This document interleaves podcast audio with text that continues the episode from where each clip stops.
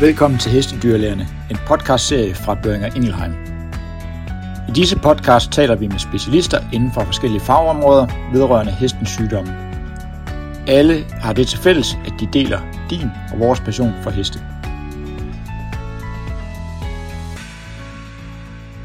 Velkommen til Hestedyrlægerne, podcasten til dig, der er dyrlæge eller veterinærsygeplejerske og arbejder med heste. Mit navn er Gorm Carson.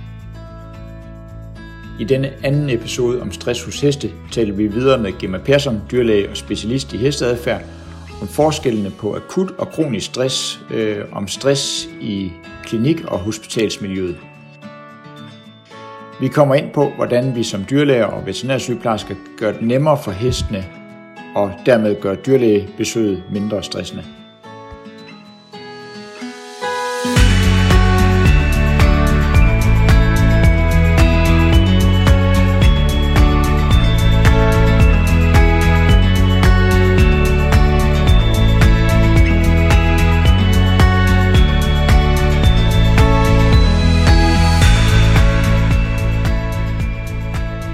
Stress that you sort of, if we take the spider um, example, I mean, I'm personally very scared of spiders, um, but that that fear doesn't have an impact on my daily life, so to speak. It's only when I see one.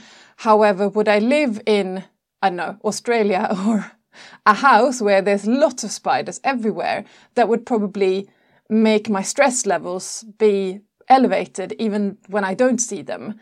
Um, and I think, um, I mean, th- there is there must be some sort of limit or or threshold to where stress gets like detrimental for for the for the everyday life or you know what i mean that when it starts to affect um, your yeah well-being in general and um, what's the case here i mean can we always say that a horse that are lacking one of these f's for example is is uh, is suffering from this uh, in their daily life or th- this stress or Yep, that's a great question. So I guess what you have to consider is the intensity of the stress response, how frequently it's occurring, and the duration of action for which it occurs. So as you said with the spider, if you see a small spider that you can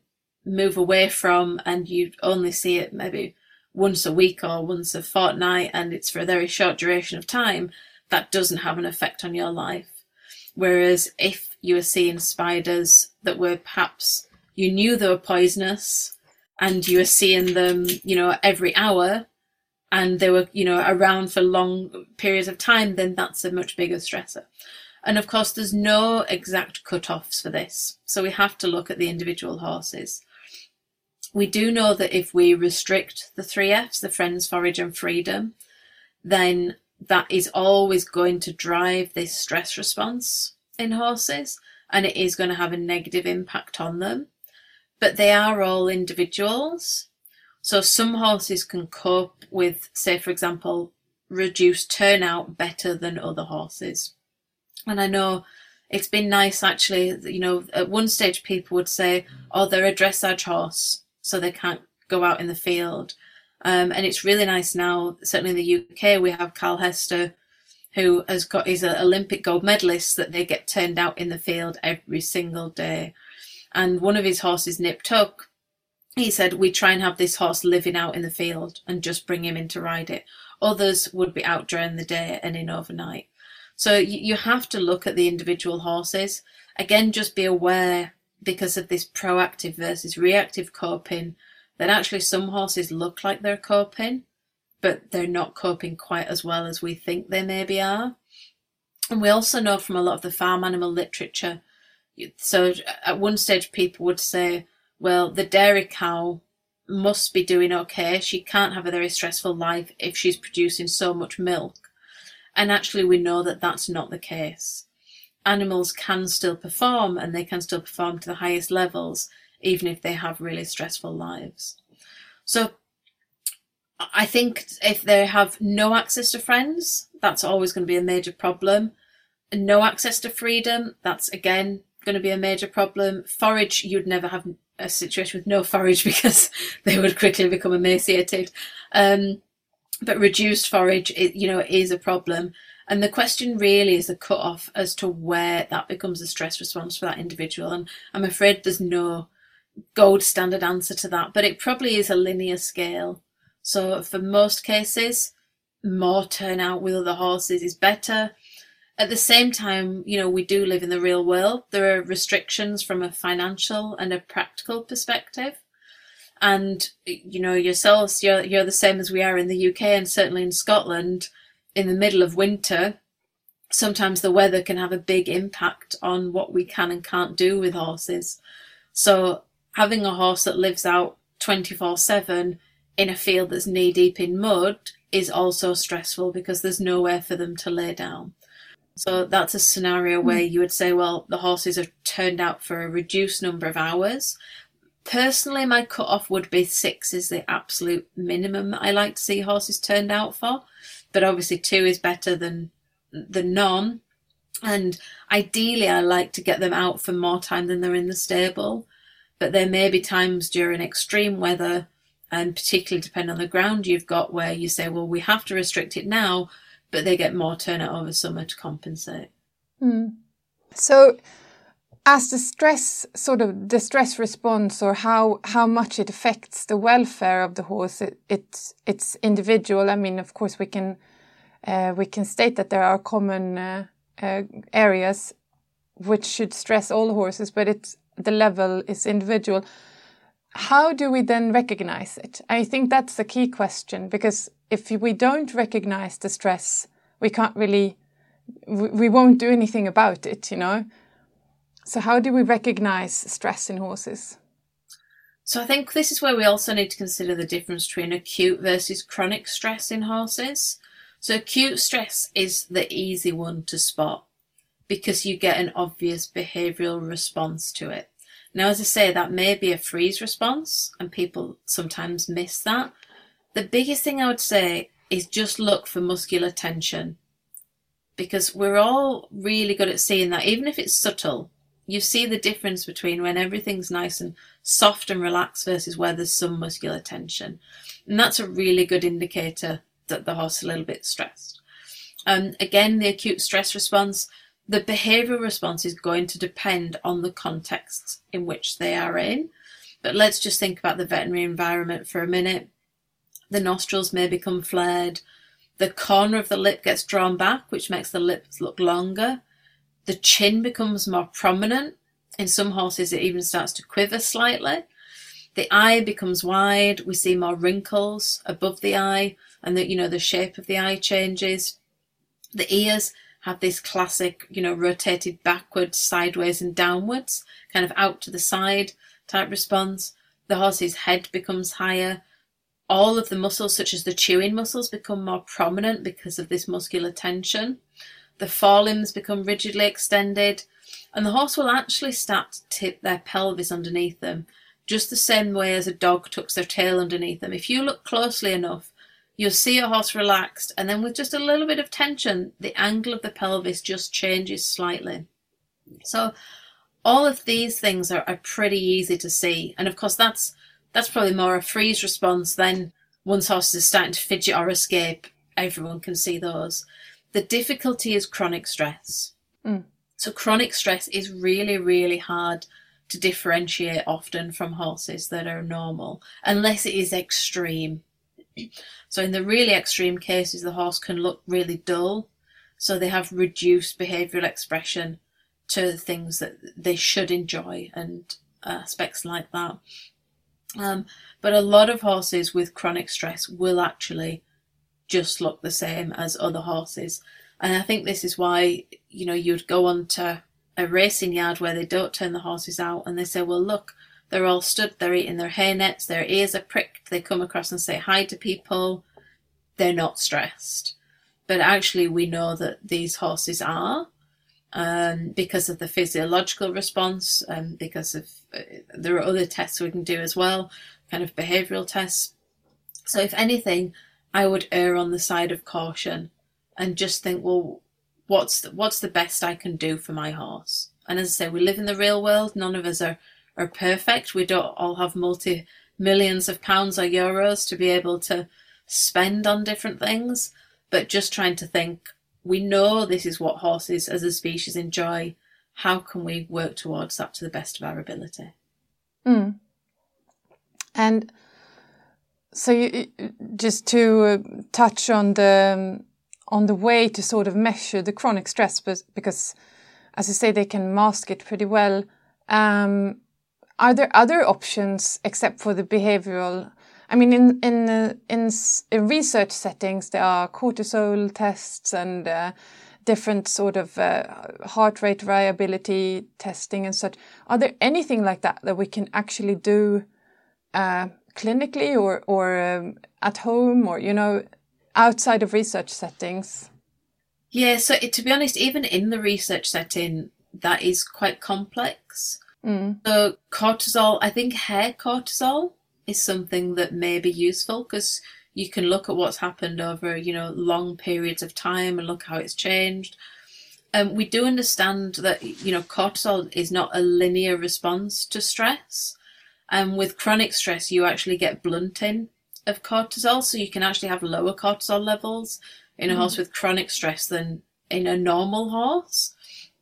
Um, and yeah, so at the same time, things like exercise, obviously, it's a stressor in a, in a good way. We also know that it releases serotonin, that it gives feel good factors, but it would increase your cortisol levels. So that's really hard. Heart rate variability, we don't know enough about in horses yet. We're just starting to look at some of these things, but I don't think we have a good enough idea um, to do that. I think things such as QBA, qualitative behaviour assessment, is probably going to be a great tool. And this is something, it is a behavioural test, well, it's not a test, it's a behavioural observation. So we're rating potentially different emotions in the horse, and then it goes through some complex statistical tests in a computer and gives us an idea as to where that horse or that group of horses may be in terms of how they may be feeling. And that's been used a lot by the Donkey Sanctuary. Um, they've actually got some really nice work now where they can show that things such as providing environmental enrichment to the donkeys has improved their quality of life. But unfortunately, there is no there's no magic test or anything that's available at the minute. It may be in years to come that we look at things like um, brain-derived neurotrophic factor. That who, who knows? But I, I, suspect, as with most of these things, it's not going to be a, a single single test that we're going to be able to mm. use. It's going to be looking at lots of different measures and then trying to form an opinion based on those. Mm.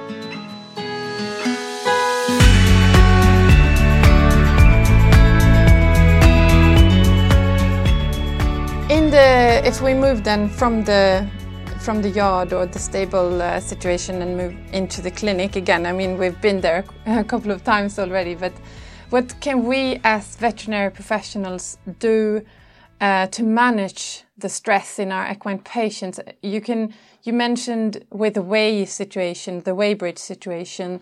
Um, and I'm I'm guessing there it's a lot about sort of identifying situations um, but what are your top tips to what we can do to, to yeah to help them manage stress and to make clinical situations less stressful? Yeah, so I think what we need to do is be mindful of everything that we're doing with the horse. Horses aren't just learning when we go to give them an IV injection. They're learning and processing all the times they're interacting with people and even just being in that environment. So ultimately, what you want to do is you want to try and change the balance so you have more positives than negatives. Because at the end of the day, we are going to put needles in horses, we are going to pass stomach tubes, our endoscopes. You know, there are things that are invasive procedures. So we want to almost outweigh that by using more positive procedures as well. So, for example, we've already said giving a horse a scratch. And even if you just go out to give the horse a vaccination, you know, you normally ask the owner how the horse is doing, have a bit of a chat. Well, rather than doing that outside the stable door, why not use that time to give the horse a really nice scratch, find all of the best scratchy bits for that individual horse. So that horse is thinking, wow, I love this person when they come in. And then you give the injection and then you give them another 30 seconds scratch before you leave. The other thing to do is consider making things as minimally aversive as possible. So again, just be mindful as to how you can make things more comfortable for the horse. And people, I was certainly taught in the, the veterinary world, you know, or make it quick. If it's something painful, do it quickly. Mm. And I actually disagree with that now. I would say if it's something that's potentially painful, try and do it more gently for the horse. So even things like passing a stomach tube, I'll often just put my thumb um, inside the horse's nostril, just let them relax with that there for a second, put some lube on the end of the stomach tube, just pop it there. And to start with, I'll just inch it up millimeter by millimeter and go really slow, really gentle. If I've got a needle shy horse, so most horses, I, um, you know, just give them a scratch but then inject them as normal. But I, of course, deal with a lot of horses that are very needle shy. And if I know this horse has already had negative experiences previously, I may use some local anaesthetic cream. It's not magic, it doesn't stop horses being needle shy, but it dampens down the sensitivity of the sensation of the needle going through the skin, so it helps. Um, I'll use a smaller needle so a blue, you know, even a, a 25 gauge needle, you can get an IV blood sample or give sedation through that. And using a really gentle, quiet, slow technique with your needle placement. And just thinking about everything you do with the horse. How can I make it as comfortable as possible for, for the horse to receive this? And then what other positive things can I do? One of the other things that came out again in my PhD was one of the most stimulating things for horses is the sound of another horse walking past. So again, we tend to be very busy, you know, we go into yards as and when we can, things are going on. And for most horses, that's absolutely fine. But if you have a horse that you know is fearful of the vets or has had previous bad experiences, then perhaps saying, well, we'll do that horse at the end of the day when all the horses come in from the field and it's relaxed, rather than saying, we'll do it at 11 o'clock when the other horses get turned out at 10 a.m. and this horse is the only one left in and mm. um, or you know doing it at a time when there's lots of other horses walking past is just setting yourself up for problems so even if we've got horses coming into the hospital if they're young or nervous we'll stable them in a quiet part of the hospital and we'll have an older quiet horse opposite them mm yeah, lots that you can do, obviously. Um, and as you say, just to sort of think about what we're currently doing and try to recognize the situations that can be potentially stressful. I'm guessing you'll come a long way.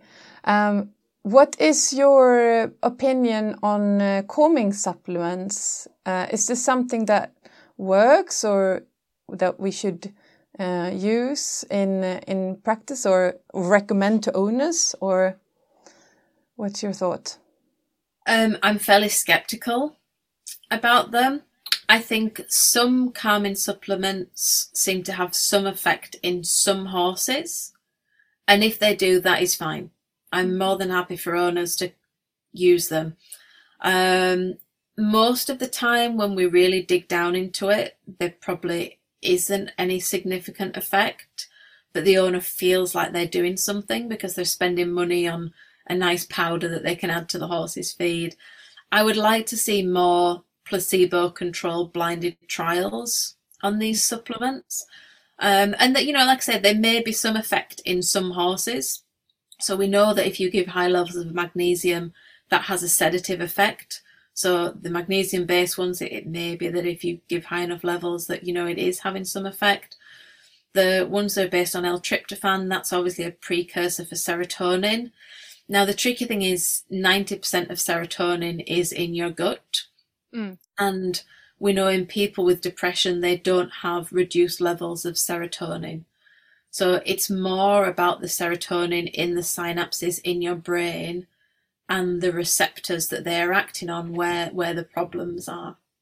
So personally, if I think a horse is that anxious, First of all, we need to work out what's motivating the horse to feel like that. and address the underlying factors.